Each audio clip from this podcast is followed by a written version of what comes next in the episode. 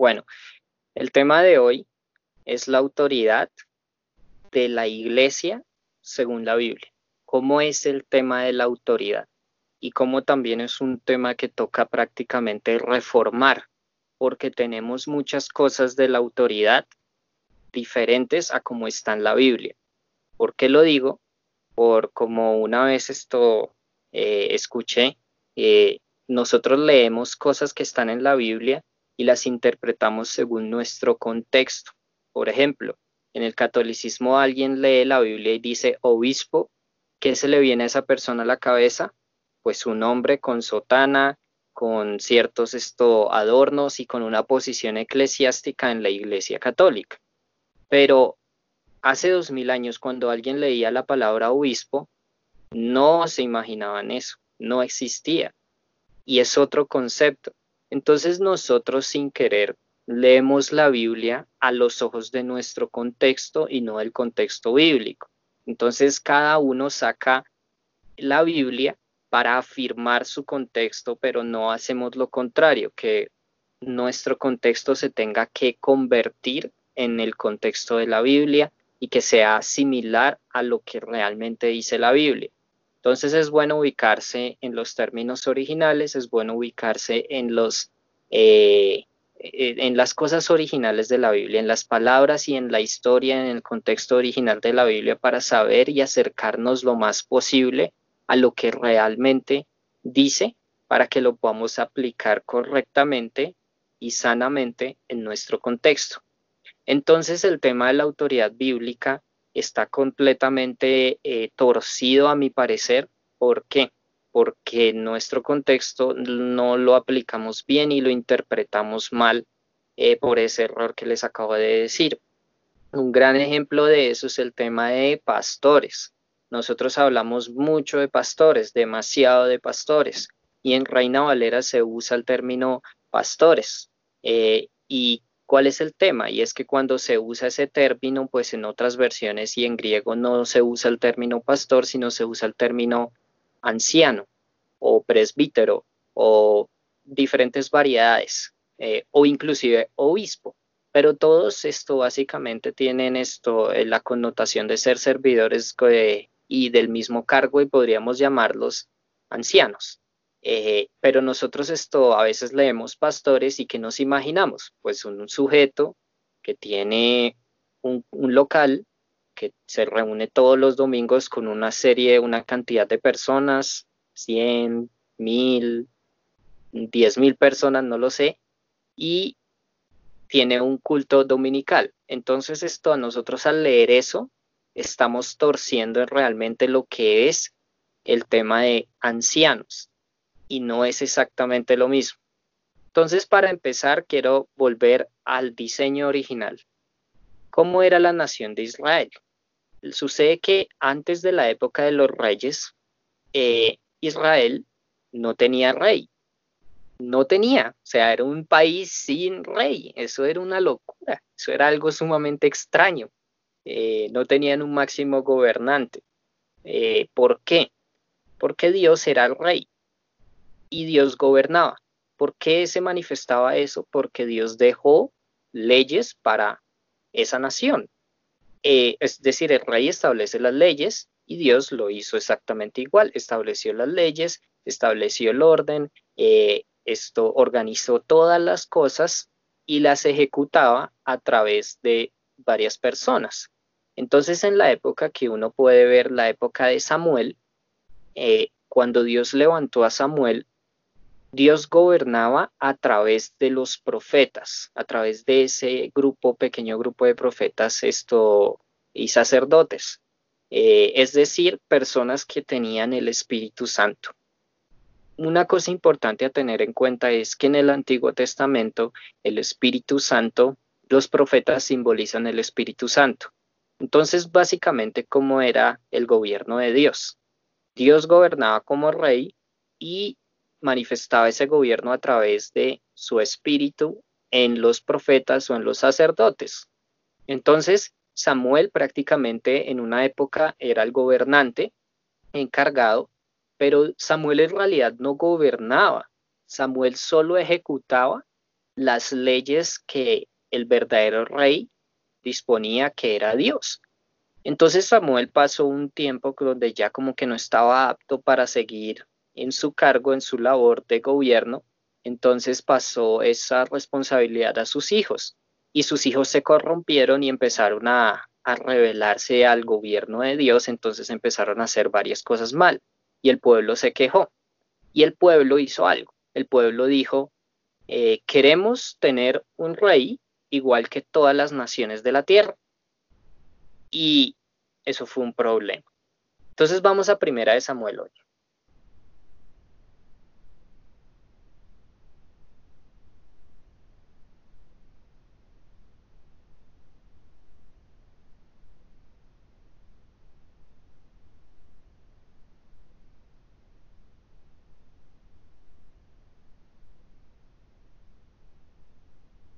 Voy a leer desde el versículo 4. Mm, eh, Entonces, dice primera de Samuel 8:4.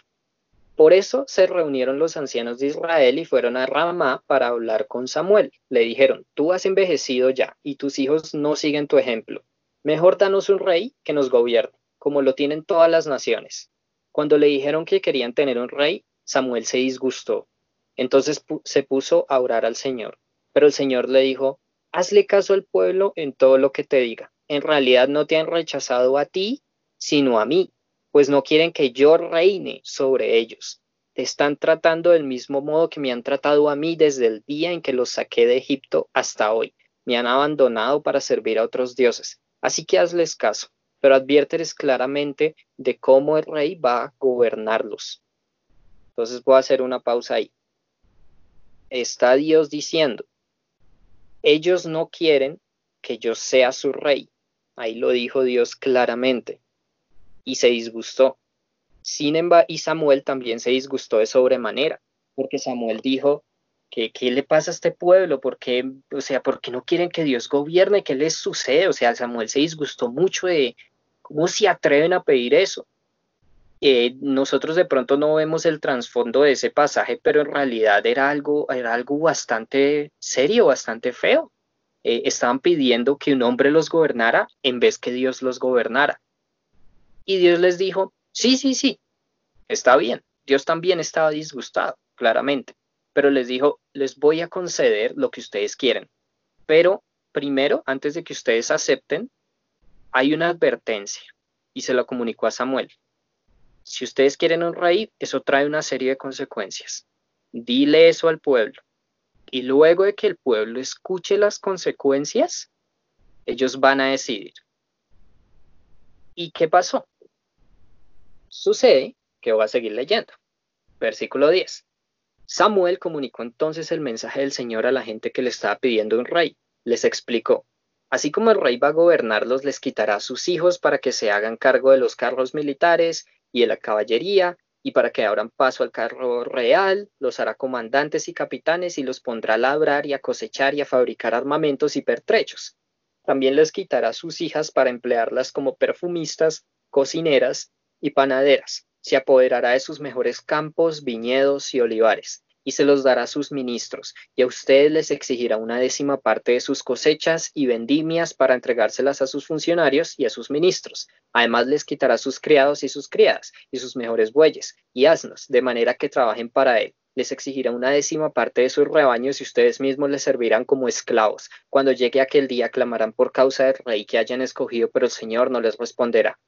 El pueblo, sin embargo, no le hizo caso a Samuel, sino que protestó. De ninguna manera queremos un rey que nos gobierne. Así seremos como las otras naciones, con un rey que nos gobierne y que marche al frente de nosotros cuando vayamos a la guerra. Después de oír lo que el pueblo quería, Samuel se lo comunicó al Señor. Hazles caso, respondió el Señor, dales un rey. Entonces Samuel les dijo a los israelitas, regresan a sus pueblos. Bueno, entonces, ¿por qué les cuento esto? Sucede que yo tuve una revelación leyendo este pasaje, que Dios me dijo que la iglesia tiene la misma historia que el pueblo de Israel y cometió exactamente, cometió exactamente el mismo error del pueblo de Israel. Sucede que el gobierno original de la iglesia, como uno ve en hechos, no existe una figura máxima que gobierne sobre la iglesia, sino que la cabeza es Cristo. Por ejemplo, los doce le servían a Cristo a pesar de que Cristo estuviera en el cielo. Y cuando uno lee en Hechos 13 la iglesia de Antioquía, eh, el ejemplo de la iglesia de Antioquía es que no decía la iglesia de Antioquía donde el pastor o la familia pastoral eran estos, no dice eso, eso no existe en la Biblia dice la iglesia de Antioquía, donde estos y aquellos y tal eran maestros y profetas, y era un grupo, un cúmulo de personas, y que el Espíritu Santo dijo, apártenme a Bernabé y a Saulo para la obra a, quien, a la cual yo les he llamado. Entonces, ¿quién era el verdadero rey ahí? ¿Quién estaba gobernando Cristo a través del Espíritu Santo? Y todos sencillamente se sometían al Espíritu para que toda la autoridad funcionara. Entonces, ¿quién eligió a Pablo y Bernabé? El Espíritu Santo. Y la iglesia lo reconoció. ¿Y quién gobernaba en la iglesia? Cristo. Y así uno puede ver el patrón de la iglesia en el Nuevo Testamento, la cabeza es Cristo, y Cristo gobernaba a través de unos ancianos en cada iglesia. Se nombran dos cosas, anciano y diácono. Después vamos a ir a eso. Pero Cristo gobernaba de esa manera. Era diferente el gobierno. Pero nosotros, ¿qué hicimos? en cierta época, nosotros como pueblo hicimos lo mismo que Israel. Nos cansamos. No, queremos tener un sumo sacerdote o un sacerdote igual que todas las religiones de la tierra. Y Dios que dijo, bueno, yo les voy a dar ese sacerdote, se los voy a dar. ¿Cómo llamamos nosotros ese sacerdote? Digamos, el catolicismo lo llama cura, pero nosotros lo llamamos pastor porque es el que hace todas las labores sacerdotales. Él es el que ora, él es el que da la palabra, él es el que echa fuera demonios, él es el que eh, toca, se beneficia de las mayores cosas. Y realmente la advertencia que Dios nos da al nombrar una persona así es la misma que le dio a Samuel cuando pidieron un rey. Pero hay un detalle. En realidad Dios sí ungió a Saúl y posteriormente a David entonces esas personas sí son ungidas. Sí, es verdad, son usadas por Dios, son ungidos de Dios, han recibido el Espíritu Santo y se les dio esa labor, pero eso no significa que sea el plan original de Dios para el gobierno de la iglesia y yo siento en mi corazón, yo creo personalmente que Dios quiere devolver a su iglesia al gobierno original, donde Él sea rey, porque si no las cosas no van a salir bien y tarde o temprano yo creo que eso va a suceder y siempre ha estado ese gobierno en de una u otra forma en toda la historia de la iglesia, donde Cristo ha gobernado, de pronto en iglesias que no se conocen, en lugares que no conocemos, con personas que no conocemos, que sí han impartido y han hecho exactamente el modelo bíblico del gobierno de la iglesia. Pero, ¿cómo es ese asunto? Entonces, ya entendiendo esto, voy a volver a leer uno de los versículos, uno, unos versículos. Que cambiemos esto de, rey y pongamos, por decirlo así, un pastor en esa posición. Y es lo mismo. Versículo 11. Samuel les explicó. Así como el rey va a gobernarlos, les quitará a sus hijos para que hagan, se hagan cargo de los carros militares y de la caballería y para que le abran paso al carro real. Los hará comandantes y capitanes, o sea, tiene ministros, y los pondrá a labrar y a cosechar y a fabricar armamentos y pertrechos. También les quitará sus hijas para emplearlas como perfumistas, cocineras y panaderas. Se apoderará de sus mejores campos y viñedos y olivares, y se los dará a sus ministros. Y a ustedes les exigirá una décima parte de sus cosechas y vendimias, y para entregársela a sus funcionarios y ministros. Además les quitará sus criados y criadas y sus mejores bueyes y asnos, de manera que trabajen para él. Les exigirá una décima parte de sus rebaños y ustedes mismos les servirán como esclavos. Cuando llegue aquel día clamarán por causa del rey que hayan escogido, pero el Señor no les responderá. Es igual, es igual. Es una, es una tragedia que tenemos hoy en día en la iglesia pero es exactamente lo que pasa. Nosotros elegimos un sumo sacerdote, un sacerdote igual que las otras religiones de la tierra, cuando eso no se debería hacer. cuando ese no es el plan original. Pero entonces, ¿cómo es el plan original? ¿Cómo es exactamente la autoridad bíblica? Pues Jesús en una ocasión lo mencionó. Lo mencionó en Mateo 20, 25.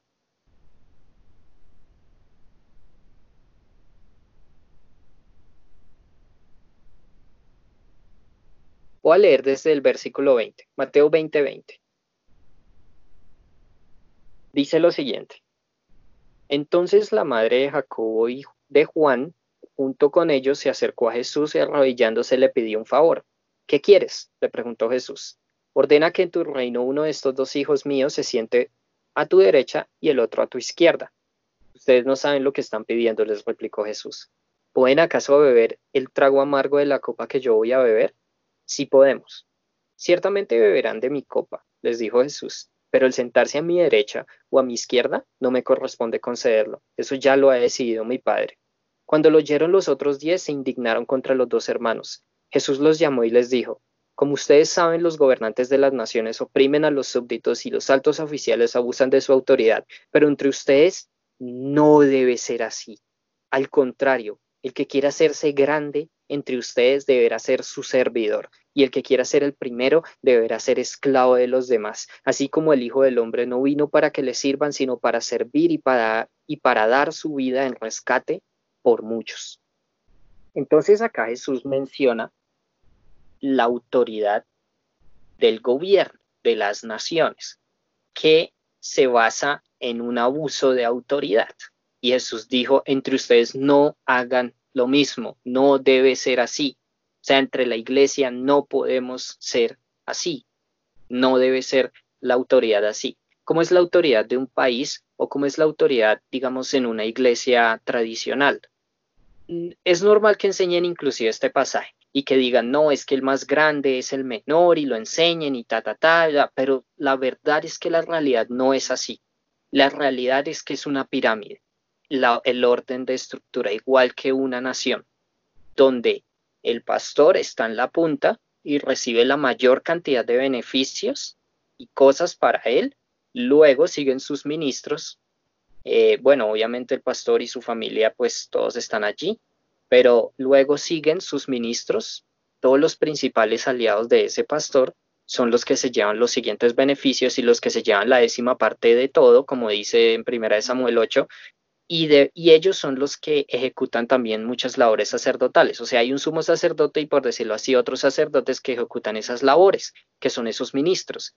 Y son los que entregan todo al pueblo. Algunas veces esos ministros predican en el púlpito y demás, y son los que entregan las cosas sacerdotales al pueblo. Son los que oran, interceden, echan fuera demonios, sanan enfermos. Eh, muchas de esas cosas la manifiestan esos ministros. En algunos casos ni siquiera, pero en algunos casos sí sucede. Eh, también son los que eh, recogen esto muchas de las cosas y organizan todo el plan para llevar a cabo la obra y extender, digamos, ese, ese mini reino. Eh, entonces, ¿qué es lo que sucede? Debajo de ellos está el pueblo, está la gente, que están aspirando llegar a ese siguiente nivel, es decir, llegar a ser un ministro que le sirva al pastor y de esa manera yo poder ser usado por Dios. Y ahí es donde está, por decirlo así, el 80% de las personas, que es el pueblo, que no ejercen las labores sacerdotales, que miran a los otros, a los otros hacerla, que piden ayuda a los otros, pero que están deseando avanzar a esa labor sacerdotal. Bueno, algunos no quieren avanzar, pero muchos otros sí están esperando que Dios los use, que pase algo, que suceda algo para que ellos tengan el campo de ser usados por Dios pero muchas veces eso nunca llega, porque la misma estructura impide que todo el mundo sea usado por Dios, porque hay una estructura piramidal. Y por más que enseñen que eso no es así, la realidad sí lo es, lo podemos ver con nuestros propios ojos, claramente. Yo no creo que en la mayoría de iglesias alguien diga, no, a mí me dan una parte de los diezmos para que yo esto eh, viva mi vida normal. No, así a mí no me llega ninguna parte de los diezmos, a mí me exigen los diezmos y a los únicos que les llega una parte de los diezmos son los ministros y el pastor. Eh, es así, o sea, no podemos negar que la realidad es así. Existe una, estructura piramidal. Eh, esa estructura piramidal es similar a la estructura del Antiguo Testamento de los sacerdotes, sumo sacerdote y el pueblo, realmente similar. Y también muchas religiones funcionan con eso. Pero es que acá Jesús está cambiando el paradigma de la autoridad. Está diciendo, entre ustedes tiene que ser al revés. ¿Cómo así que al revés? Sí, el más grande va a ser el más pequeño. El más grande va a ser el esclavo de todos. Uy, pero ¿cómo es eso? ¿Cómo funciona eso? Y Jesús da ahí en ese mismo versículo da la clave. Así como el Hijo del Hombre no vino para que le sirvan, sino para servir y para dar su vida en rescate por muchos. Entonces, ahí coge sentido un capítulo que es Efesios 2. Vamos a Efesios 2.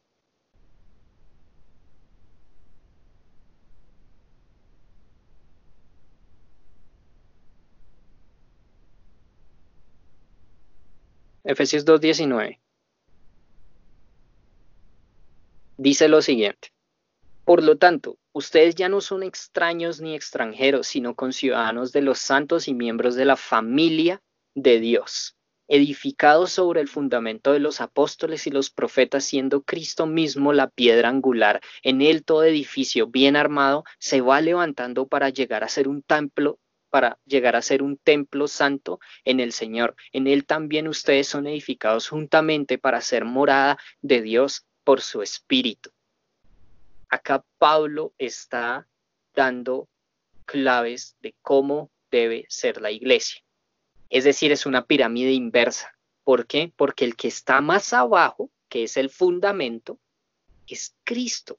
¿Y por qué es el que está más abajo? Porque fue el que sirvió más a todos los demás, porque fue el que se entregó más a todos los demás, por lo tanto tiene la mayor autoridad sobre todos los demás. ¿Por qué nosotros adoramos a Cristo? No fue porque Él no lo exigió, fue porque Él se entregó por nosotros el que se entrega en amor por otros gana autoridad, porque es el menor, termina siendo el mayor.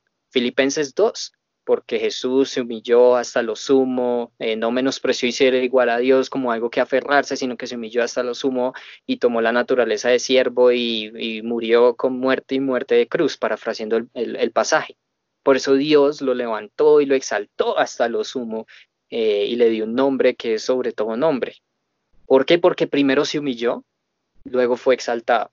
¿Por qué dice en Apocalipsis que él es digno? Porque es el cordero que se humilló hasta el extremo y sirvió a los demás hasta lo sumo, hasta el extremo. Por lo tanto, es el mayor de todos. Pero Cristo cómo nos sirvió? Pues entregando lo mayor que era su propia vida y entregándose como sacrificio directo y entregando la parte más difícil de todas que era el sacrificio, que era su sangre, que era ser totalmente despreciado y el pago de todas las cosas que necesitábamos nosotros recibir, Él las llevó y fue el mayor siervo de absolutamente todos, Cristo.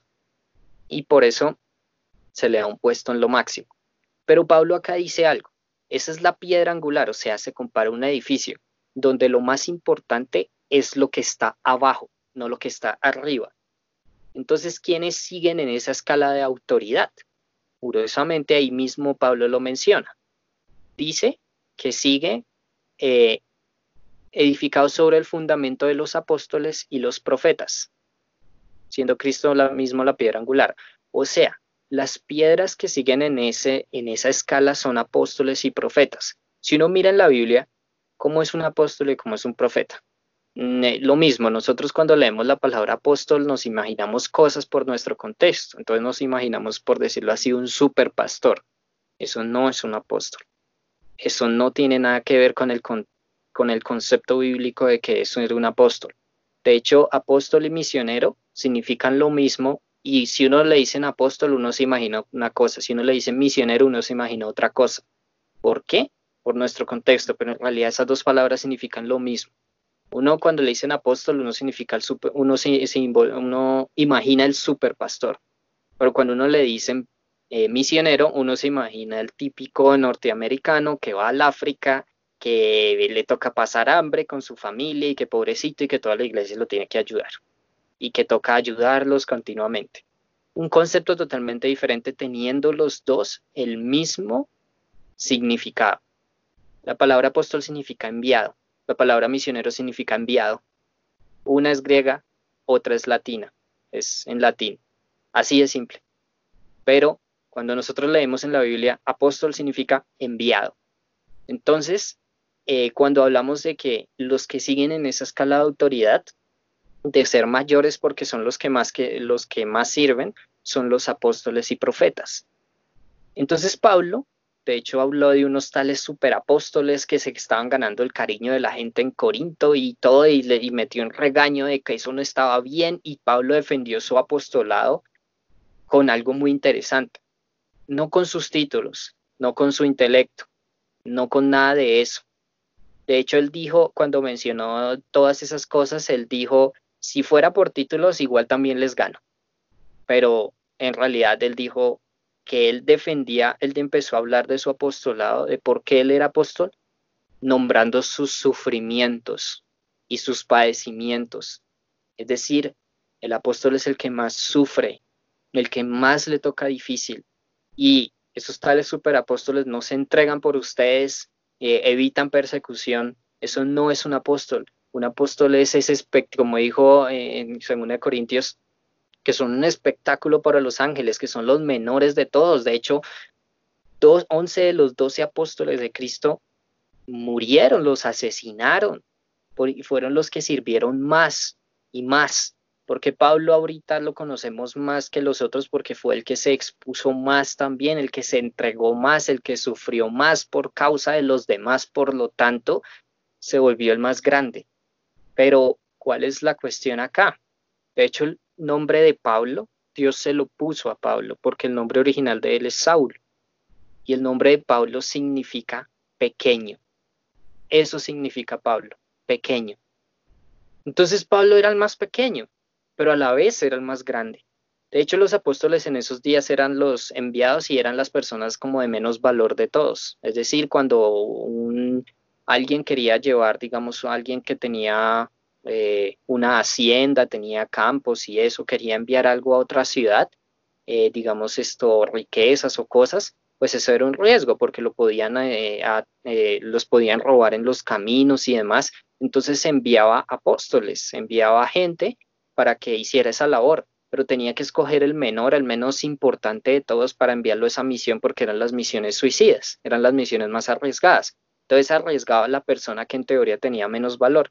Algo así es el concepto de apóstol en el Nuevo Testamento, donde es el que tiene en realidad menos valor y es el que se arriesga más y es el que tiene que estar en la boca del lobo, pero a la vez termina siendo el más grande, porque sirve más a los demás. Lo mismo vemos con los profetas. Los profetas en el Antiguo Testamento son los que más sufrían, son los que los eh, torturaban, los que los encerraban, los que no les hacían caso, los que les tocaba las cosas más difíciles y más duras. Como en Hebreos dice que no éramos, digno de, no éramos dignos, el mundo no es digno de gente así. Entonces, eso era también los profetas. Y así funciona la autoridad eh, bíblica. Momento. Me atoré.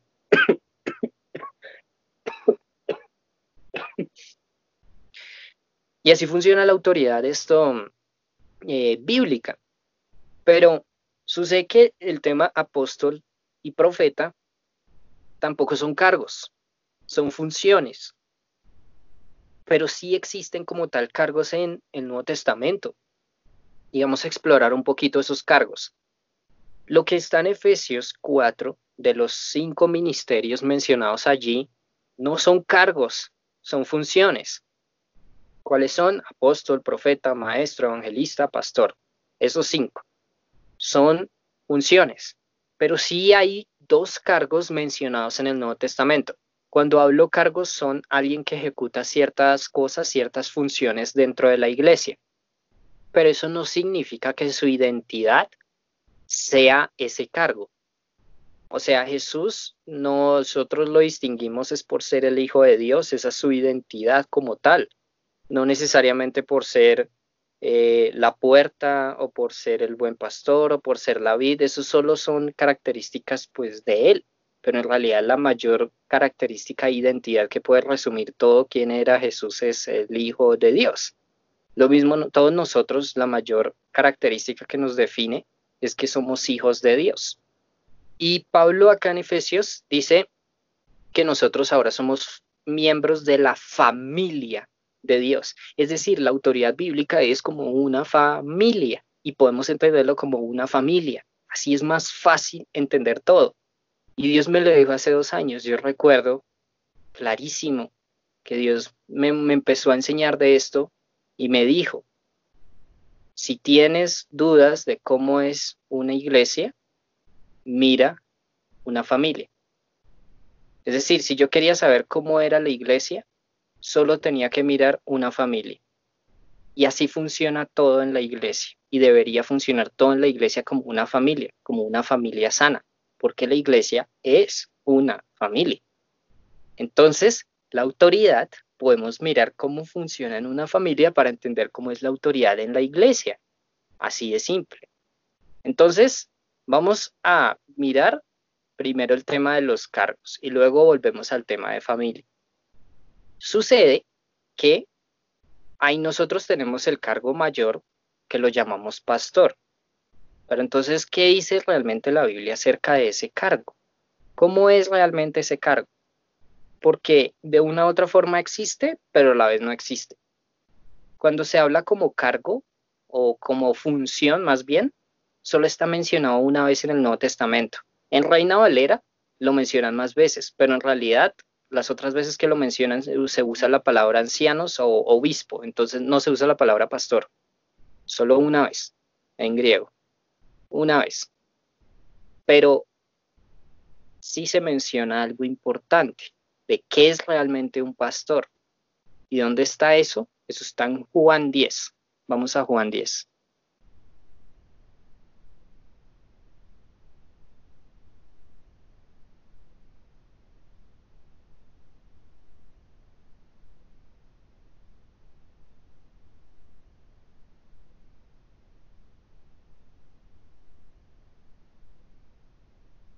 Eh, voy a leer esto de eh, desde, desde el 1, desde el 1. Dice, ciertamente les aseguro que el que no entra por la puerta al raíl de las ovejas, sino que trepa y se mete por otro lado, es un ladrón y un bandido. El que entra por la puerta es el pastor de las ovejas. El portero le abre la puerta y las ovejas oyen su voz, llama por nombre a las ovejas y las saca del raíl. Cuando ya ha sacado a todas las que son suyas, va delante de ellas y las ovejas lo siguen porque reconocen su voz, pero a un desconocido jamás lo siguen, más bien huyen de él porque no reconocen voces extrañas. Jesús les puso este ejemplo, pero ellos no captaron el sentido de sus palabras. Por eso volví a decirles, ciertamente les aseguro que yo soy la puerta de las ovejas. Todos los que vinieron antes de mí eran unos ladrones y unos bandidos, pero las ovejas no les hicieron caso. Yo soy la puerta. El que entre por esta puerta que soy yo será salvo y, será y se moverá con entera libertad y hallará pastos. El ladrón no viene más que a robar, matar y destruir. Yo he venido para que tengan vida y la tengan en abundancia. Yo soy el buen pastor.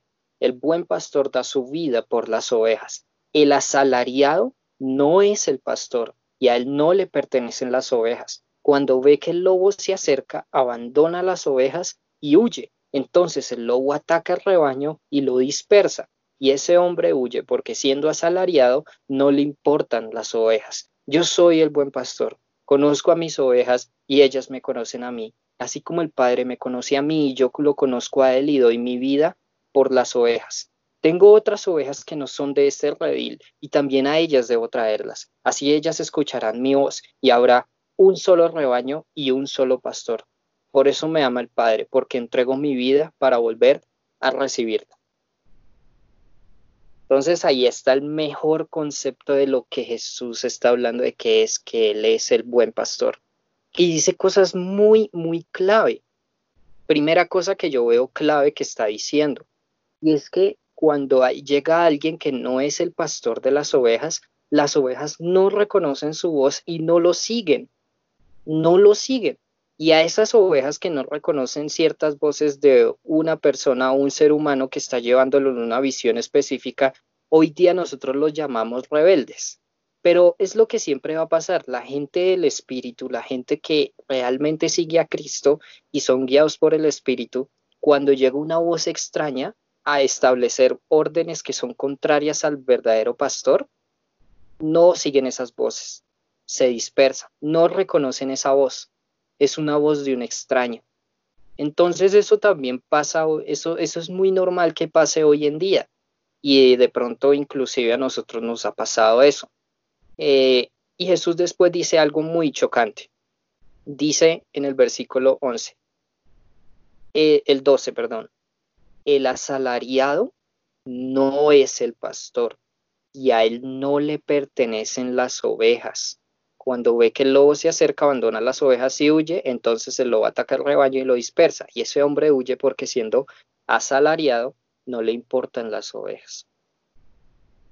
Acá Jesús está diciendo algo muy fuerte.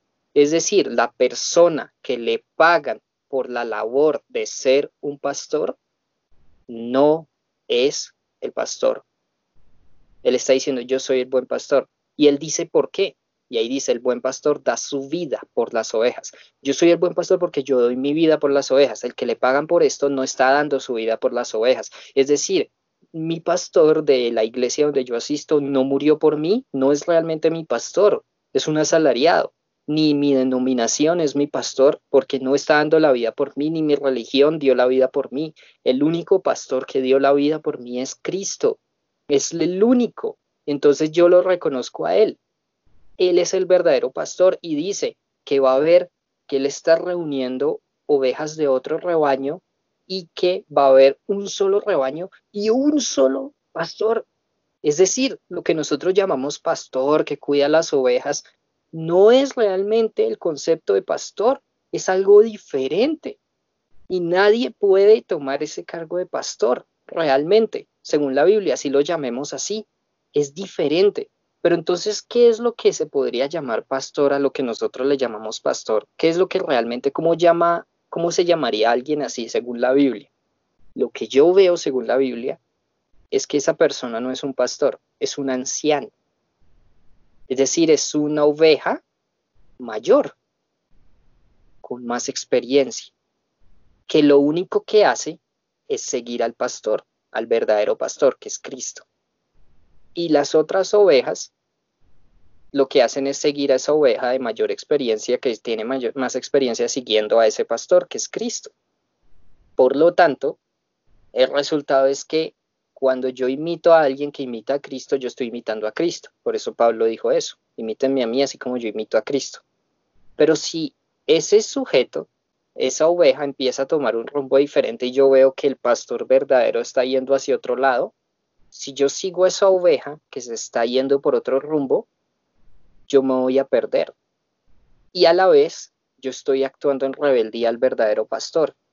Es decir, nosotros qué hacemos? Sométete, sométete a tus pastores. Hebreos lo dice, sométanse a sus pastores. Ahí usa otra palabra. No estoy mal, usa la palabra obispo o dirigente, algo así. Depende de la versión. Eh, y dicen eso, sométete a tus pastores, tienes que hacerlo. Pero entonces si mi pastor está siguiendo una visión diferente al verdadero pastor que es Cristo, ¿eso no sería rebeldía? Según la Biblia yo veo que sí. Por ejemplo, yo creo que Satanás, cuando era ángel, verdadero ángel de luz, antes de su caída, tenía gente a su cargo, por debajo, tenía ángeles a su cargo. Y los que lo siguieron a él son considerados unos rebeldes. Satanás esto podía tener gente a su cargo y podía exigirles sométanse a mí eh, y yo me someto a Dios. Y cuando él se dejó de someter a Dios, lo, lo correcto era que no se sometieran a Satanás. Pero nosotros sin querer enseñamos en las iglesias que yo tengo que someterme a mi pastor a pesar de que mi pastor no se esté sometiendo a Cristo. Y si yo hago eso según la Biblia, en realidad yo estoy entrando en rebeldía. ¿Por qué? Porque si yo me uno al rebelde, yo me convierto en un rebelde también. Me estoy, estoy siendo cómplice de un rebelde. Y ahí está la cuestión que alguna vez Dios me dijo, que muchas de las personas ovejas los tratan como rebeldes. Y Dios me dijo, en realidad, los otros son los rebeldes porque no se someten a mi espíritu. ¿Cómo es la línea de autoridad entonces en la iglesia? Eh, el Padre planea todo, Cristo se somete al Padre, el Espíritu se somete a Cristo, eh, la iglesia se somete a Cristo, se somete al Espíritu. Entonces, así como dijo Cristo eh, cuando envió su gente, eh, el que no recibe al Espíritu no me recibe a mí, y el que no me recibe a mí no, no recibe al Padre que me envió. Es algo así. Pero entonces, si alguien que está por encima mío en el nivel de autoridad, de manera legítima, se aparta de esa línea de autoridad, lo correcto que yo debo hacer es rebelarme contra el rebelde y someterme a Dios. Es decir, someterme al Espíritu. Entonces hay tres instituciones o tres organizaciones, no sabría cómo llamarlos, tres, tres organizaciones diferentes que Dios ha creado y ha dispuesto y que se existen hoy en el mundo y que Dios las creó. Primera es la familia. Segundo, el gobierno. Tercero, la iglesia. El que se revela, alguno de esos tres, no se revela contra los hombres, sino se revela contra Dios. Entonces, ahí hay algo importante, porque realmente, si nos revelamos alguna de esas, nos estamos revelando contra Dios.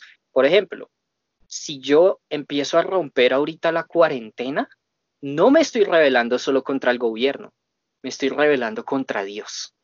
Y uno dice, pero el gobierno es maligno. No importa. Cualquier orden que exija al gobierno que esté dentro del parámetro de la voluntad de Dios, lo tengo que obedecer y no puedo murmurar contra ellos. Lo mismo con la iglesia. Pero mi iglesia a veces también es maligna.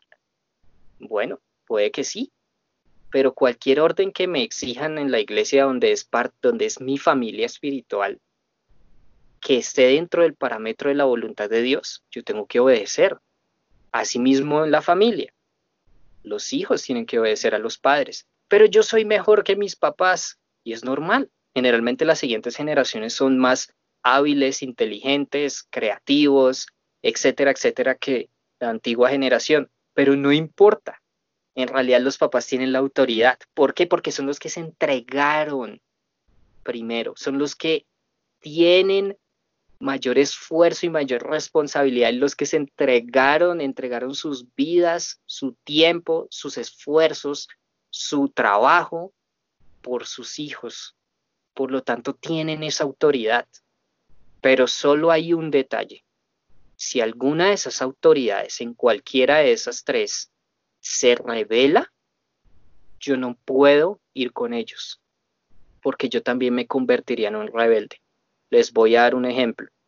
Si el gobierno exige que nosotros no podemos volver a predicar el Evangelio, ni volver a orar, ni volver a reunirnos, no podemos hacerles caso, porque si les hacemos caso, nos estaríamos volviendo rebeldes, porque ellos están rebelando contra Dios, no podemos seguirlos, tenemos que mirar el siguiente paso de autoridad que está sobre, sobre ellos, y el siguiente paso de autoridad sobre ellos es Dios.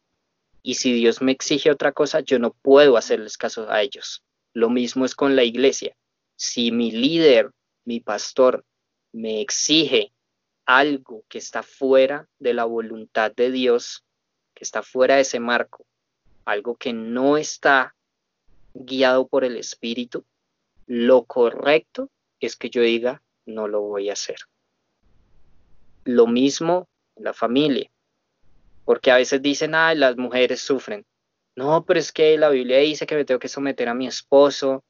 Y es verdad, la Biblia dice que hay que someterse al esposo. Pero la Biblia no dice que hay que someterse al diablo en su esposo. Eso es diferente. O sea, el esposo no le puede exigir a su mujer que haga cosas en contra de la voluntad de Dios. Y la mujer no debería obedecer eso. Y así es que se daña toda la línea de autoridad por medio de la rebeldía. Y uno, de hecho es curioso que Dios se somete a sí mismo. El Espíritu se somete a Cristo y Cristo se somete al Padre. ¿Y quién es mayor? Eh, podríamos sacar varias conclusiones según varios versículos, pero eso no es lo importante. O sea, el mayor no es el que tiene necesariamente la mayor autoridad, no necesariamente. Digamos, el más capaz, o el que tiene mayor alcance, o el más inteligente en, el, en lo humano el más inteligente, el más este, el más aquello, entonces es el que tiene mayor autoridad. No necesariamente, no debería ser así. No. es el que se entrega más, es el que tiene mayor autoridad. Y lo mismo es en la familia, ay, pero o en las empresas. De hecho, las empresas también tienen un tema de autoridad que es bueno respetar y que también la Biblia dice que lo respetemos. Pero es que mi jefe es un inepto, no sabe nada, es un es torpe, toma peores decisiones. Eso es rebeldía si yo ataco eso. A pesar de que yo sea más capaz que mi jefe. Pero si mi jefe me dice, róbese esto acá, cambie esta cifra, ah, ah, ahí sí no puedo, porque tengo una autoridad mayor y no puedo desobedecer esa autoridad.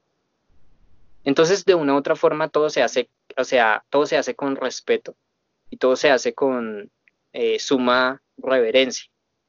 Sin embargo, en algunos momentos Dios da una autoridad para reprender esas cosas. Es como una familia. Ahora sí retomemos bien el tema de familia. ¿Cómo es el tema de familia? En las familias, los que tienen la autoridad mayor son los papás. Pero digamos que la familia tiene tres hijos y el hijo mayor tiene 12 años. Entonces, los otros dos, esto de pronto son eh, eh, una hermanita y un hermanito chiquito, chiquito, y son pequeños. Entonces tienen, de pronto uno tiene dos añitos y el otro tiene eh, cinco añitos o seis años. Son, son pequeños todavía. Pero entonces el papá, los papás de pronto se van a comprar algo afuera y le dicen, al mayorcito. Le dice, cuida a tus hermanos.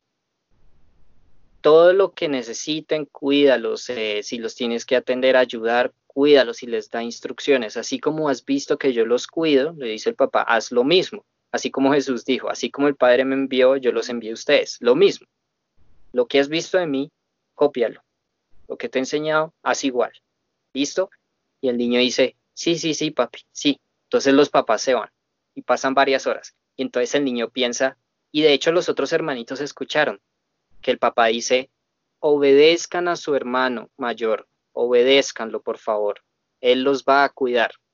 Y se van los papás, se van a, hacer sus cosas. Entonces el hermano mayor cuando los papás cierran la puerta dicen, bueno, acá se hace lo que yo digo porque me dejaron encargado a mí. Así que ustedes, a ver, me traen dulces, quiero comer dulces entonces me van a ayudar en todo lo que quiera, tráiganme el control del televisor y cuando de pronto la hermanita dice, pero, pero mi papá dijo que no, él dijo que yo soy el encargado, tú me haces caso y punto, me obedeces de malas. Y si, te si me desobedeces, te estás rebelando contra mi papá. Mm, y hacen la amenaza. Eh, y entonces la niña, los hermanitos empiezan como a ser víctimas de la tiranía de su hermano mayor. Eso es lo que pasa mucho, muchísimo, muchísimo en las iglesias. Si uno dice, un momentico, creo que esto no está, ay, estás murmurando contra mí. Si estás murmurando contra mí, estás murmurando contra Dios. No toquen al ungido del Señor y todo ese cuento. Y eso es peligroso, porque en realidad el rebelde es el otro. Y eso nosotros no lo tenemos muchas veces en cuenta. Y hay tantos abusos de autoridad ¿Cómo se sabe que hay un abuso de autoridad? Muy sencillo. Donde está el Espíritu de Dios, allí hay libertad. Donde, donde hay una sumisión verdadera a Cristo, al Espíritu Santo, al Padre, y donde hay verdadero respeto a la autoridad, hay libertad. Es decir, la sumisión a Dios trae libertad, es la clave de la libertad. Pero la sumisión a los hombres, en realidad es donde empieza a actuar Satanás. Y no hay libertad, hay control. Así es que uno puede saber dónde Satanás está actuando, cuando hay control, y el control se manifiesta por medio del miedo. Cuando hay miedo de no puedo decir nada porque, uy, peligro, es porque hay control y eso significa que hay rebeldía. Cuando hay control hay rebeldía y hay problemas. Pero cuando está el espíritu hay libertad y la sumisión al espíritu trae libertad. Jesús era la persona más libre que ha existido sobre la faz de la tierra. ¿Por qué? Porque era la persona más sometida al Padre que ha existido sobre la faz de la tierra. Él dijo, yo no hago mi voluntad, sino la del Padre que me envió. Y eso hizo que Jesús fuera libre de cualquier sistema económico, que fuera libre de cualquier sistema político, que fuera libre de cualquier sistema religioso. Nadie ha sido tan libre como Jesús. ¿Por qué? Porque era el más sometido al Padre, el más sumiso. Entonces en la Biblia en realidad es diferente porque nosotros pensamos, ay, eso el someterse, eso es tiranía, eso es feo. Sí, es feo ante el hombre, pero ante Dios es liberador, es sumamente liberador. Por eso las personas que no se someten a los niveles de autoridad que pone Dios sobre la tierra son personas infelices, amargadas, que no les no pueden sentirse nunca bien. Por ejemplo, todo el movimiento feminista es basado en una rebeldía de autoridad. Y de hecho yo me acuerdo que una vez estaba viendo un debate, una discusión hace años sobre ese tema y eran cristianos los que estaban hablando y decían, ay, es que tal mujer cada vez que en el programa, cada vez que mencionamos ese tema, tal mujer, y es mujer cristiana, hace malas caras, hace malas caras como si no estuviera de acuerdo con esos patrones bíblicos, no entendemos cuál es la opinión de ella. Entonces ella dice, no, es que no, como que no me parece que eso sea un abuso y que usen eso como excusa. Y yo sentí que esa mujer no, algo no estaba bien. Y Dios me habló algo que nunca se me va a olvidar cuando yo estaba viendo eso. Dios me dijo, el reflejo de cómo una mujer se somete al hombre es el reflejo de cómo se está sometiendo a mí. Y yo dije, wow. Y así entendí que son todos los niveles de autoridad. Si yo no me someto a mis padres, yo tampoco me estoy sometiendo a Dios. Si yo no me someto al gobierno, yo tampoco me estoy sometiendo a Dios. Si yo no me someto a la iglesia, yo tampoco me estoy sometiendo a Dios. Es así, pero siempre y cuando con esas excepciones que la iglesia no esté andando en rebeldía, que mis padres no estén andando en rebeldía, eso es otra cuestión. Ahí sí tengo la excusa, es la única. Pero así funciona la autoridad y Jesús experimentó esa libertad, libertad a través de la sumisión. Entonces, volviendo al ejemplo del hermanito que empieza a ser tirano, ¿qué es lo que va a pasar cuando el padre venga y vea la escena? Que todos le están sirviendo, que el más chiquito se hizo en los pantalones y no lo cambió. Eh, el papá va a tomar, va a tomar cuentas de eso que hizo y le impondrá un castigo. Jesús advirtió exactamente lo mismo. Él dijo, hay un siervo que tiene encargado varias personas y que eh, está esperando el regreso de su señor y se lo deja encargado de todos los bienes. Y el siervo dice, ay, mi señor se está como demorando y empieza a golpear a sus compañeros, a embriagarse y cuando llegue su Señor le a le va a imponer el castigo que merecen los incrédulos. Jesús de una u otra forma hizo exactamente la misma analogía. Así que en realidad Dios sí va a juzgar todos esos abusos de autoridad. Dios lo va a hacer y Dios va a pedir cuentas por eso, porque cuando Él venga, Él va a decir, bueno, ¿qué hicieron con lo que yo les encargué? Entonces, entre mayor autoridad es mayor responsabilidad. Por eso, de hecho, Santiago dice, no procure muchos de ustedes ser maestros porque eso acarrea mayor condenación porque Dios va a venir a traer cuentas y la mayoría, perdón, no la mayoría, pero una muy buena parte, muy, muy, muy buena parte de las parábolas de Jesús no se centran en lo que va a pasar con los incrédulos, sino en lo que va a pasar con los siervos, con los, los eh, siervos del reino. La parábola de los talentos es un ejemplo, la parábola de las cabras y las ovejas es otro, la parábola de los vírgenes insensatos, la parábola del siervo que golpeó a sus compañeros, la parábola del que de los siervos que se les encargó un bien y que empezaron a matar a todos los que venían a recoger esto, la parte de la cosecha. Y Jesús hizo la advertencia, el que no produce fruto y el que hace esas cosas, el que no hace nada con lo que se le ha cargado, se va a la oscuridad y a las tinieblas y recibe la condena que merecen los incrédulos. Y nosotros nos enfocamos en enseñar cómo entrar en el reino, pero nunca nos, nos, nos enseñan o enseñamos a otros de qué es lo que va a pasar cuando Jesús venga y nos llame a cuentas a nosotros. Y eso está ahí. Y por más que inventemos cosas teológicas, eso va a estar ahí, va a seguir ahí. Y aunque lo nos guste o no, Jesucristo nos va a llamar a cuentas. Y no podemos escaparnos de, de eso. Y eso sí puede acarrear condenación y eso es serio. Entonces, también Cristo va a hacer eso con todos los niveles de autoridad. Pero ¿qué sería lo correcto? Entonces, ¿cómo es el modelo correcto según una familia? Digamos que el hermanito sí entendió bien, el hermano mayor de esa casa entendió bien qué es lo que tiene que hacer. Entonces los papás se van.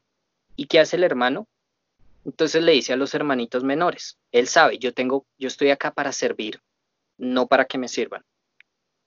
Ve que están aburridos la hermanita le dice, estoy aburrido, hagamos algo. Entonces el hermanito mayor dice, bueno, voy a inventar un juego y los empieza a entretener.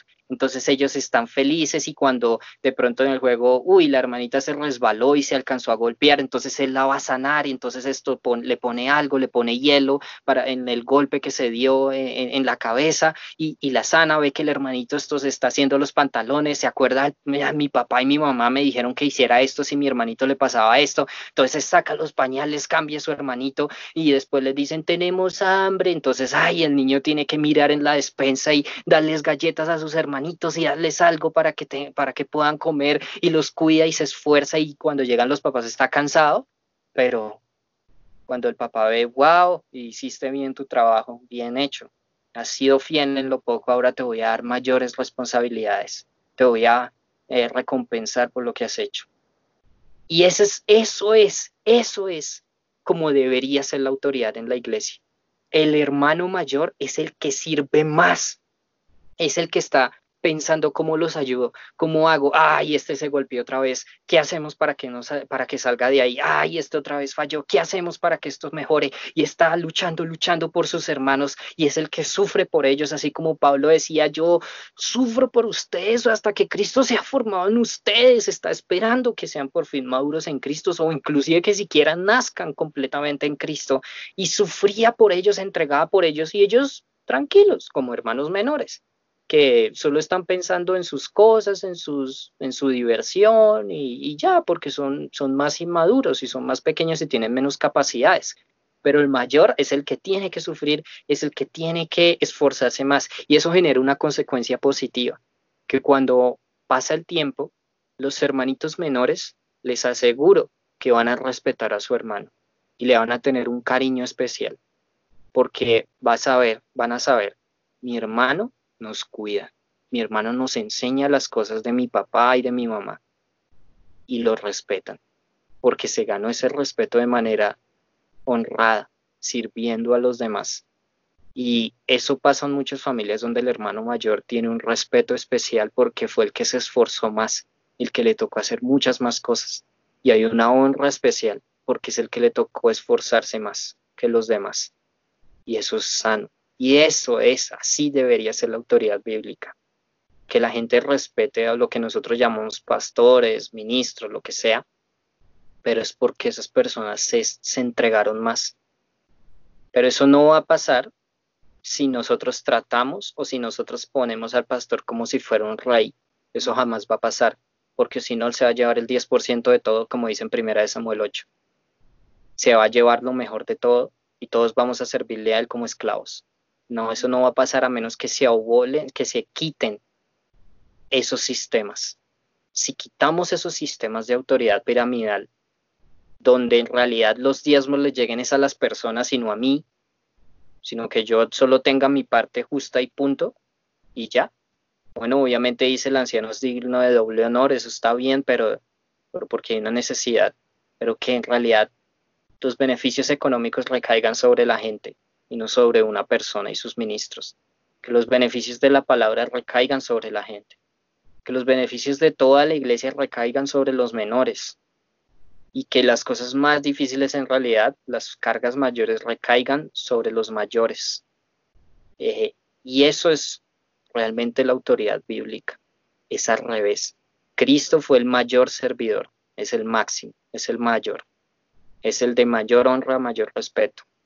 Por eso es la piedra angular. Después, apóstoles y profetas. Después, seguimos nosotros. Son los mismos tres pasos. La misma pirámide que se habló, que ahorita les conté, pero tiene un cambio totalmente drástico. Es invertida. Y en la punta no está nombre, está Cristo, que sí es un hombre, pero que está en el cielo, que también es Dios. Y esa es la autoridad realmente bíblica. Pero entonces, para retomar un tema de los cargos, si hay dos cargos mencionados en el Nuevo Testamento, anciano y diácono. ¿Cómo es ese tema? Es un poco difícil saber con exactitud el tema porque no se describe exactamente las funciones de los dos. En la iglesia de esos días se entendía y lo que nosotros tenemos en las cartas son ejemplos de cómo elegir personas que se postulaban a esos cargos, es decir, un perfil profesional.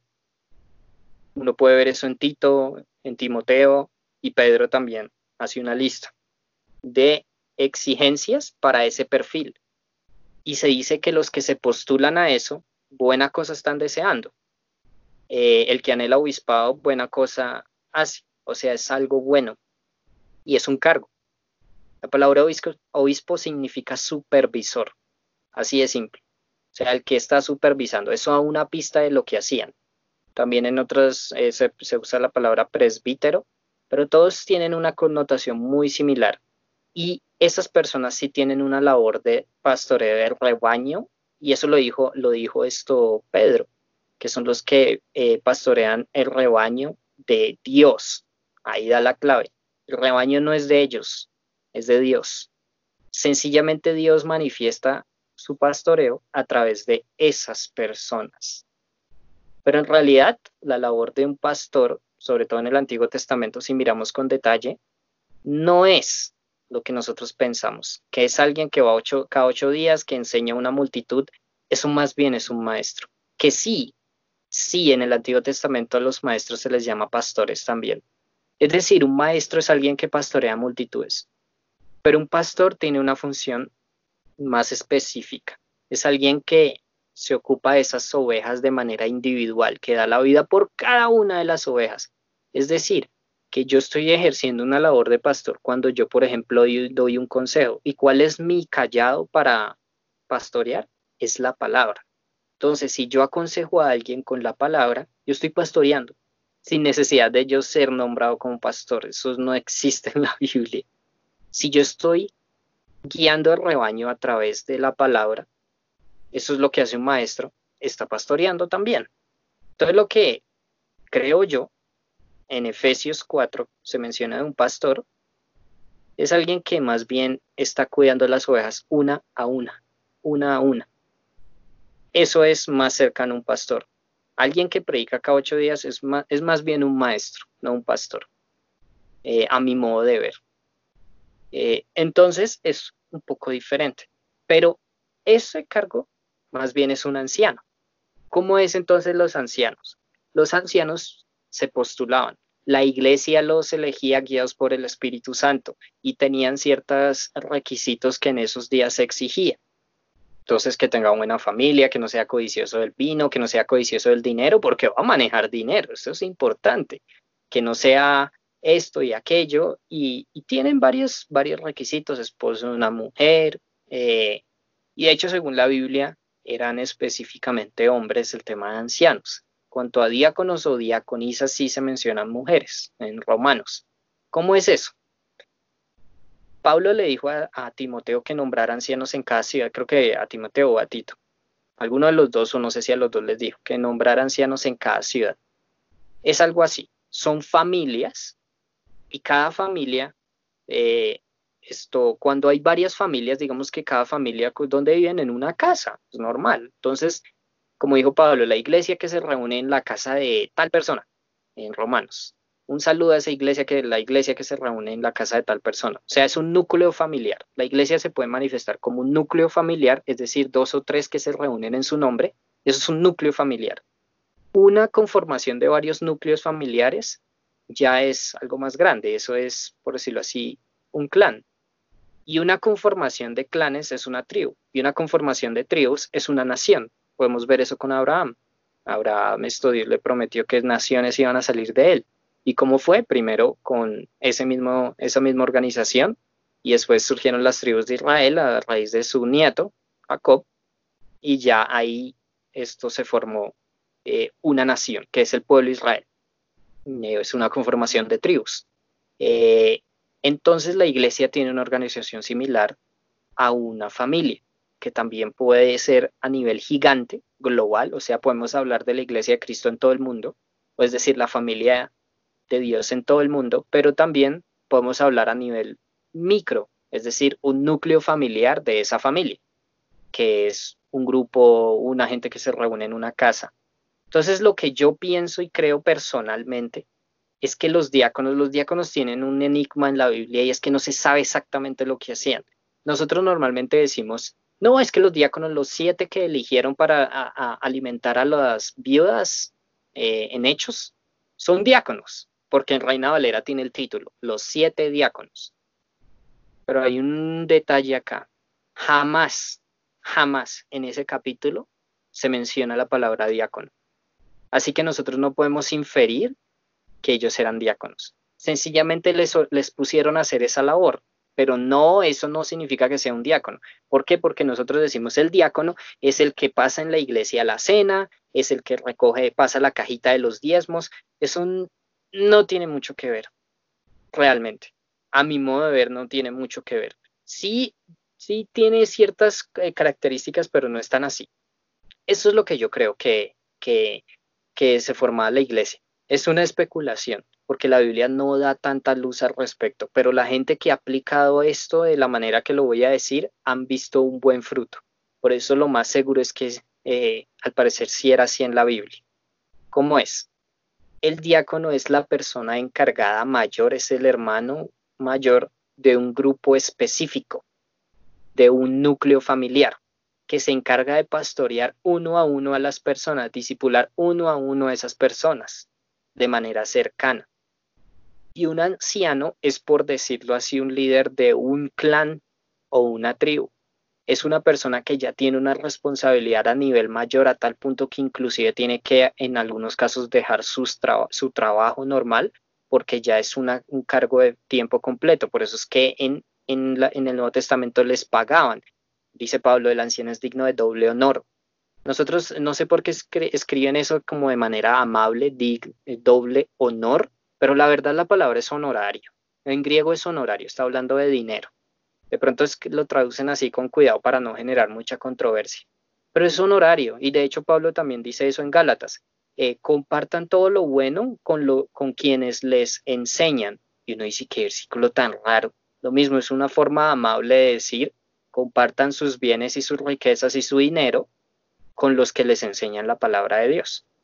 De pronto los traducen así para no generar controversia, pero en realidad esa es la realidad. Eh, esto, el anciano es digno de doble honor. Es alguien que organiza las familias para que se ayuden y cooperen entre sí y que disipula y que va una a una de las familias supervisando. Es un obispo, supervisa cómo va cada una de las familias, tiene contacto con esos diáconos pero esos diáconos son los que disipulan más cercanamente a las personas. Entonces, por eso es que Pablo nombraba por ciudad ancianos, porque eran pocos, realmente, pocos. Y son personas ya a un nivel de madurez más alto, son personas locales que tienen una responsabilidad local, y los diáconos también.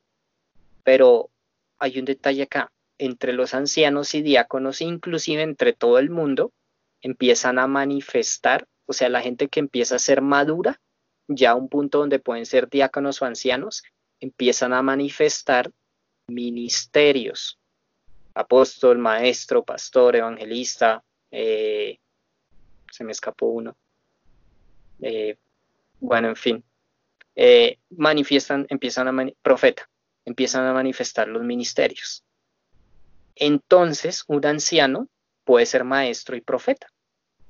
Ejemplo, Hechos 13, la iglesia de Antioquía, donde estos y aquellos eran eh, maestros y profetas. De hecho, dice que Pablo era maestro y profeta en Antioquía, pero después el, Espíritu Santo lo designó apóstol y toda la iglesia lo reconoció como, ay, se le dio un cargo nuevo, pero entonces sí, perdón, una función nueva.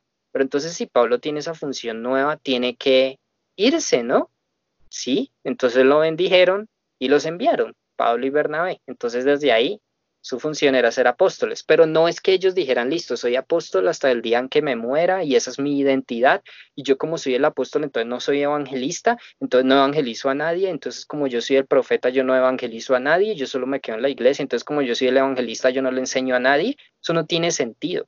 ¿Acaso si, si ustedes están en una reunión con amigos y de pronto ustedes se les da el chance de contar su testimonio y quedan súper tocados sus amigos y les dicen, cuéntame más, ¿cómo, no, entiendo, ¿qué, ¿cómo es esto? Y todos están escuchando y ustedes le dicen, no, qué pena, es que yo no soy maestro, no les puedo decir nada. Pues sería una estupidez realmente. O que un amigo se les acerque y les diga, no, necesito un consejo. No, qué pena, es que yo no soy pastor, no puedo. Pregunta por el pastor de mi iglesia. Sería un error, porque no son cargos, son funciones para edificar a los santos para que sean eh, aptos para toda buena obra. Es decir, si yo ando con profetas es para que eso profético se me pegue a mí y yo también cuando me toque profetizar yo lo haga. Por ejemplo, yo no me considero un profeta, pero yo profetizo y ustedes han visto y ustedes lo han visto, lo han vivido, pero no tengo esa misma, digamos, especialidad así como Quique que tiene tremendas visiones y que es súper certero o mi mamá. No, pero lo hago igual. Lo mismo, de pronto no todos acá son maestros necesariamente, pero si les toca enseñar, lo hacen. Lo hacen porque han visto, han aprendido y esa pasión de ser maestros empieza a contagiar. Y asimismo entre nosotros debemos estar contagiados para que se empiecen a desarrollar varios de esos ministerios en nosotros.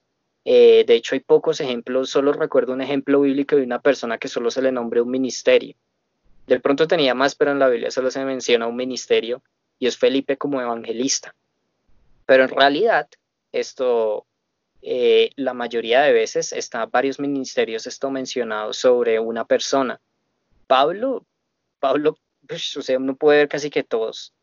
Él fue maestro y profeta en Antioquía.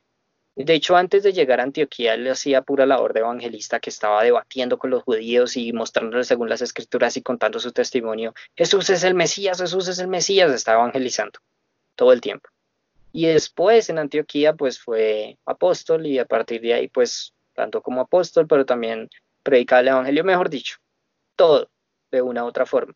Así que nosotros tampoco nos podemos encerrar de decir, no, es que yo solo soy esto, no hago más no, son solo cargos que, perdón, funciones que Dios me se manifiesta para que yo las ejecute. Los cargos son más bien anciano y diácono. Pero, por ejemplo, Pablo, Pedro se llamó a sí mismo anciano en una de sus cartas, pero sabemos que Pedro era apóstol, claramente. Eh, entonces esto, entre los ancianos se empiezan a manifestar ministerios. En alguno de los ancianos Dios lo designó apóstol, pues es normal, que tenga que dejar su cargo y decir, chao, tengo que irme a un nuevo lugar a hacer la misma obra. Entonces, el apóstol es el que, ¿cómo, cómo funciona? Pensémoslo como en la guerra, como en lo militar. El apóstol llega, boom, llega a un lugar nuevo. Eh, de hecho, a veces pasa que el evangelista llega primero. El ejemplo de Felipe. Llega Felipe a Samaria. Entonces, como un, tema militar, digamos que el evangelista es el explosivo es el que llega y manda la bomba y, y hace la invasión inicial y deja todo destruido y desorganizado. Entonces, de pronto tienen que establecer una base ahí, pero el evangelista sencillamente sigue corriendo y sigue disparando a todo lado y deja todo ahí desorganizado. No hay ningún orden. Solo es gente que nazca de nuevo, chao, hasta luego. Y algunos ni siquiera alcanzaron a nacer bien de nuevo. Ese fue el caso de Felipe. Felipe no, no sé por qué, es un dato curioso, pero Felipe no oró para, por nadie para que recibiera el Espíritu Santo. Es decir, no bautizó a nadie en el Espíritu, a nadie. Pero ¿qué entonces qué pasó en Samaria? Después de esa explosión iniciar milagros y que Felipe fue arrebatado y que hasta el mago del pueblo creyó y todo, el Simón el mago y wow, impresionante la historia del etíope y todo eso, y muchas cosas sucedieron que llegaron a oídos, lo que pasó luego fue que llegó a oídos de los apóstoles. En Samaria la gente creyó en el Señor. Algo pasó allí. Entonces llamaron a los apóstoles para que organizaran el asunto. Entonces los apóstoles, ¿qué hacen? Llegan y organizan los fundamentos. Ok, primero checar si esta gente de verdad es nacida de nuevo. Bueno, ¿qué hicieron los apóstoles? ¿Recibieron el Espíritu Santo cuando ustedes creyeron? Les preguntaron. Y la gente, no, ni siquiera hemos oído hablar del Espíritu Santo. Ok, eh, les impusieron las manos, recibieron el Espíritu Santo, hablaron en nuevas lenguas, profetizaron y ya la gente completó su nuevo nacimiento. Y empezaron, ahí el apóstol empieza a organizar las cosas con los fundamentos, empieza a organizar todo. Entonces los rudimentos los empieza a establecer, la fe, arrepentimiento, imposición de manos, instrucción sobre bautismos, eh, resurrección de los muertos, juicio venidero, todo eso lo empieza a establecer y las bases de una iglesia, entonces que se organicen, es como un batallón. eh, una base militar empiezo a organizar, bueno, tú haces esto, tú haces aquello, eh, eh, levanten esto, campamento aquí, tantas carpas, tantas personas, este es el vigía, una torre de vigilancia aquí, otra allá, ustedes van a hacer patrulla de aquí para allá, estas son las armas, esto es lo que ustedes tienen que usar, todo el toda la base militar la organiza después de la invasión que hace el evangelista. Entonces por eso Pablo dice, que eh, Dios ha puesto en primer lugar apóstoles, esto, maestros, y se salta algunos cuando los nombra en Corintios. ¿Por qué? No porque uno sea mayor que otro realmente, está hablando del nivel, el, el orden de actuación. Primero el apóstol, luego el profeta, luego el maestro. Eh, el orden de actuación. Entonces, esto es lo que yo creo. Entonces el apóstol establece la base y dice, listo. Entonces todos dicen, bueno, ¿y cuál es el plan? ¿Qué tenemos que conquistar? ¿Qué tenemos que hacer? Ahí es donde entra el profeta. Bueno, el Señor muestra que tenemos que hacer esto, tenemos que hacer esto. Y no necesariamente hay un apóstol. De hecho, no es normal que sea así. Generalmente al mínimo, mínimo dos. Y lo mismo, no necesariamente hay un profeta. Tiene que haber más en una iglesia. Gente que empiece a manifestar ese ministerio. Empiezan a decir, uy, el Señor me está mostrando que es como por aquí. Y todos, sí, el Señor nos está mostrando que tenemos que ir a tal lugar, a tal barrio y tenemos que iniciar una obra, tenemos que hablar con tal persona. Entonces todos quedan como, listo, ya sabemos lo que el Señor quiere, pero ¿cómo hacemos eso? Ahí entra el maestro. Bueno, según la Biblia, esto se hace así, así, así y así. Y esto es la, la luz que nos da la palabra para lograr eso. Ah, listo. Y lo hace. Y ahí se repite el ciclo, evangelistas, apóstol, profeta, maestro, y el pastor es el que está animando a la gente uno por uno. El, apóstol habla a todos, el maestro habla a todos, pero el pastor es el que va carpa por carpa con cada persona, los conoce a todos, los anima, no se desanimen, vamos, qué problemas tienen, qué es lo que sigue, qué es lo que necesitan, cómo los podemos, qué es lo que les puede ayudar. Es el que tiene el corazón con la gente cercanamente, ayudando, ayudando, ayudando. Y hay personas que tienen muy desarrollado eso. Eh, eh, ayudando a la gente ya con los temas muy, muy personales eh, que les impiden que anden eh, en efectividad en el reino de los cielos. Eso es la labor del pastor. Y así se empieza a organizar todo y la gente empieza a ser inspirada por esos, esas mismas funciones que empiezan a surgir naturalmente entre la gente. Empieza a nacer en muchas de esas personas eso mismo. Entonces empiezan a desarrollar nuevos apóstoles, nuevos profetas, nuevos evangelistas, nuevos de todo por esa misma labor que empieza a desarrollarse. Y yo ando más al verlos una y otra vez. Yo sé que si un día me toca de emergencia hacer alguno de esos cargos, lo hago porque no hay más. Y lo tengo que hacer porque no hay nadie más que lo haga. Si me toca salir con un rifle y disparar, así yo no sepa, no tenga la mayor experiencia, pues me toca hacer la labor de evangelista. Pero el punto es, es como en un partido de fútbol ay, es que yo no cabecié para hacer el gol porque yo soy defensa. Yo no soy el responsable de hacer goles, eso es el delantero. No, o sea, el punto es hacer goles y si yo tengo el frente del arco, pues yo le pego, así sea un defensa, así le pegue torpe y yo no, pero le pego para, para que entre el balón al arco. Es idéntico en la iglesia. El punto es, hagamos discípulos, extendamos el reino, ay, pero es que yo no soy evangelista, no, eso no importa, es si tengo el chance, lo tengo que hacer así no sea mi especialidad. Lo tengo que hacer porque lo que importa es hacer goles y ganar el partido. No decir, es que yo soy mediocampista. Entonces saco los videos y todo de que yo soy el mediocampista, el mediocampista, el este y este y este. Y, y, y no, es que yo no puedo hablar de nada defensivo porque yo soy mediocampista. Y es que yo soy el de los tiros libres. Y ya. No, eso es un error, eso sí es orgullo, eso es tratar de definir mi identidad según mi cargo mi función y no según realmente lo que importa, que es la misión y que es hacer goles. Y ya, eso es lo importante. Lo otro es que es, me ponen una camiseta, me ponen una posición y ya, pero tengo que hacer goles y tengo que funcionar en un equipo para que haga goles. Y tengo una función para que ganemos el partido y no nos hagan goles tampoco. Entonces todos tenemos eso todos tenemos esas funciones, esos cargos que se empiezan a manifestar, pero el cargo más en realidad verdadero es anciano y diácono. Esos son los cargos verdaderos. Y así básicamente es que funciona la autoridad bíblica, pero también el Espíritu Santo es el que elige esas personas, no uno.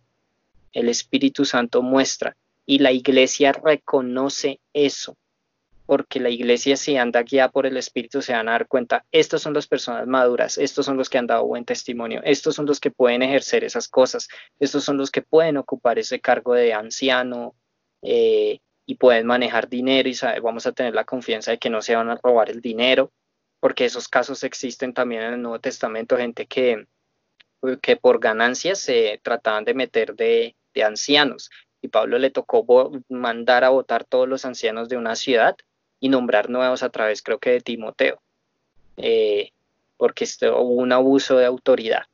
Y Pablo, pues esto se asume como que tiene una mayor autoridad porque fue el primero en establecer fundamentos allí, en hacer la obra apostólica, y tiene esa autoridad eh, de hacer eso.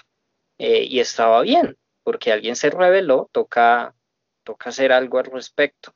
Eh, en algunos casos el mismo Dios provoca que esas personas salgan de entre nosotros sin necesidad de que nosotros entremos en conflicto y le digamos a la gente fuera de acá, lárguense, no necesariamente.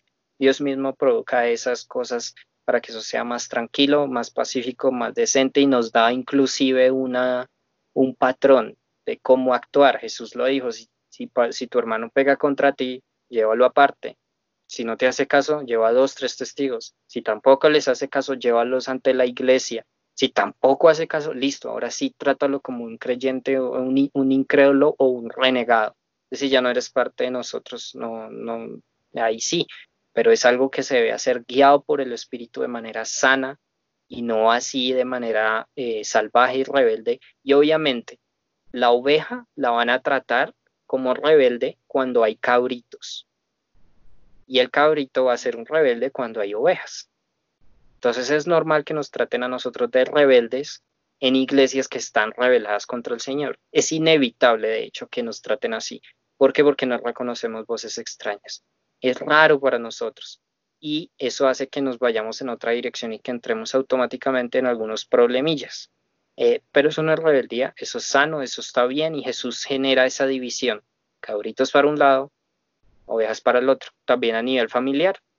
No vine a traer paz sino espada, poner en contra este y aquel, hermanos, padres, hijos, cabritos para un lado, ovejas para el otro. Y bueno, es, eso es básicamente como es la autoridad bíblica o lo que yo he visto en, en la Biblia.